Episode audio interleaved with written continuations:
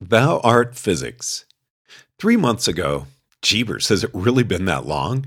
I posed the following homework assignment Do a stack trace of the human cognitive algorithms that produce debates about free will. Note that this task is strongly distinguished from arguing that free will does or does not exist. Now, as expected, people are asking if the future is determined, how can our choices control it? The wise reader can guess that it all adds up to normality. But this leaves the question of how. People hear the universe runs like clockwork, physics is deterministic, the future is fixed, and their minds form a causal network that looks like this. And below are three circles. The one to the upper left contains the word me, to the upper right contains the word physics. Both circles have arrows pointing down to the circle in the middle, which contains the word future. Here we see the causes, me and physics, competing to determine the state of the future effect. If the future is fully determined by physics, then obviously there is no room for it to be affected by me. The causal network is not an explicit philosophical belief, it's implicit a background representation of the brain, controlling which philosophical arguments seem reasonable. It just seems like the way things are. Every now and then, another neuroscience press release appears claiming that because researchers used an fMRI to spot the brain doing something or other during a decision process, it's not you who chooses, it's your brain.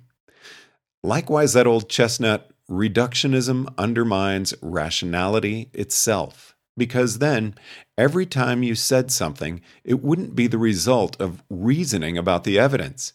It would be merely quarks bopping around. Of course, the actual diagram should be, and below are three circles.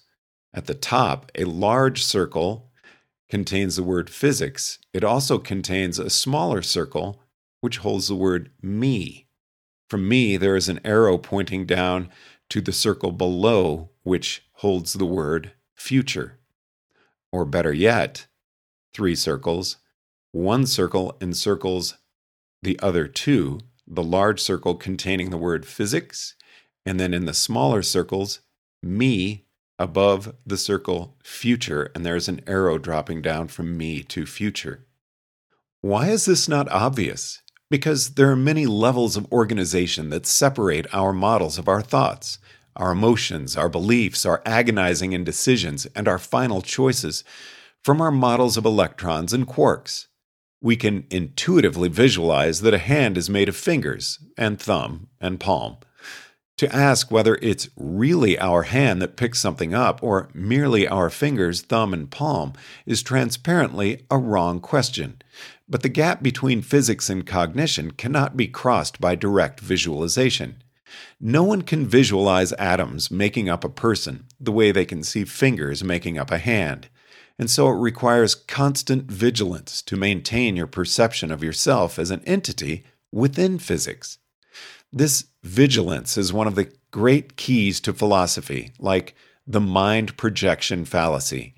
You will recall that it is this point which I nominated as having tripped up the quantum physicists who failed to imagine macroscopic decoherence.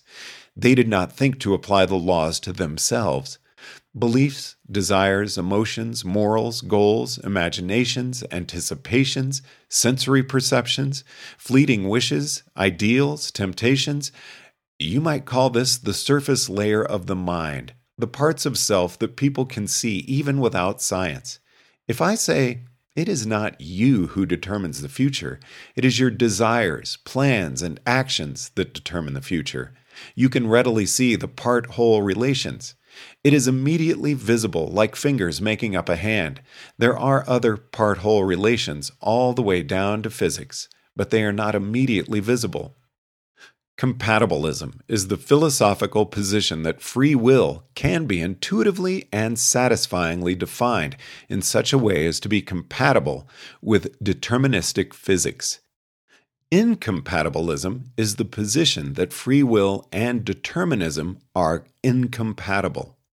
My position might perhaps be called requiredism, When agency, choice, control, and moral responsibility are cashed out in a sensible way, they require determinism, at least some patches of determinism within the universe. If you choose and plan and act and bring some future into being in accordance with your desire, then all this requires a lawful sort of reality. You cannot do it amid utter chaos. There must be order over at least those parts of reality that are being controlled by you. You are within physics, and so you, physics, have determined the future. If it were not determined by physics, it could not be determined by you. Or perhaps I should say, if the future were not determined by reality, it could not be determined by you.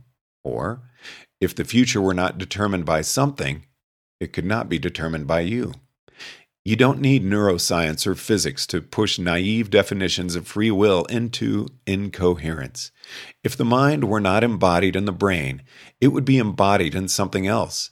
There would be some real thing that was a mind, if the future were not determined by physics, it would be determined by something, some law, some order, some grand reality that included you within it. But if the laws of physics control us, then how can we be said to control ourselves? Turn it around. If the laws of physics did not control us, how could we possibly control ourselves? How could thoughts judge other thoughts? How could emotions conflict with each other? How could one course of action appear best? How could we pass from uncertainty to certainty about our own plans in the midst of utter chaos? If we were not in reality, where could we be? The future is determined by physics. What kind of physics? The kind of physics that includes the actions of human beings. People's choices are determined by physics. What kind of physics? The kind of physics that includes weighing decisions, considering possible outcomes, judging them, being tempted, following morals, rationalizing transgressions, trying to do better. There's no point where a quark swoops in from Pluto and overrides all this. The thoughts of your decision process are all real. They are all something, but a thought is too big and complicated to be an atom. So thoughts are made of smaller things, and our name for the stuff that stuff is made of is physics. Physics underlies our decisions and includes our decisions. It does not explain them away. Remember, physics adds up to normality. It's your cognitive algorithms that generate confusion.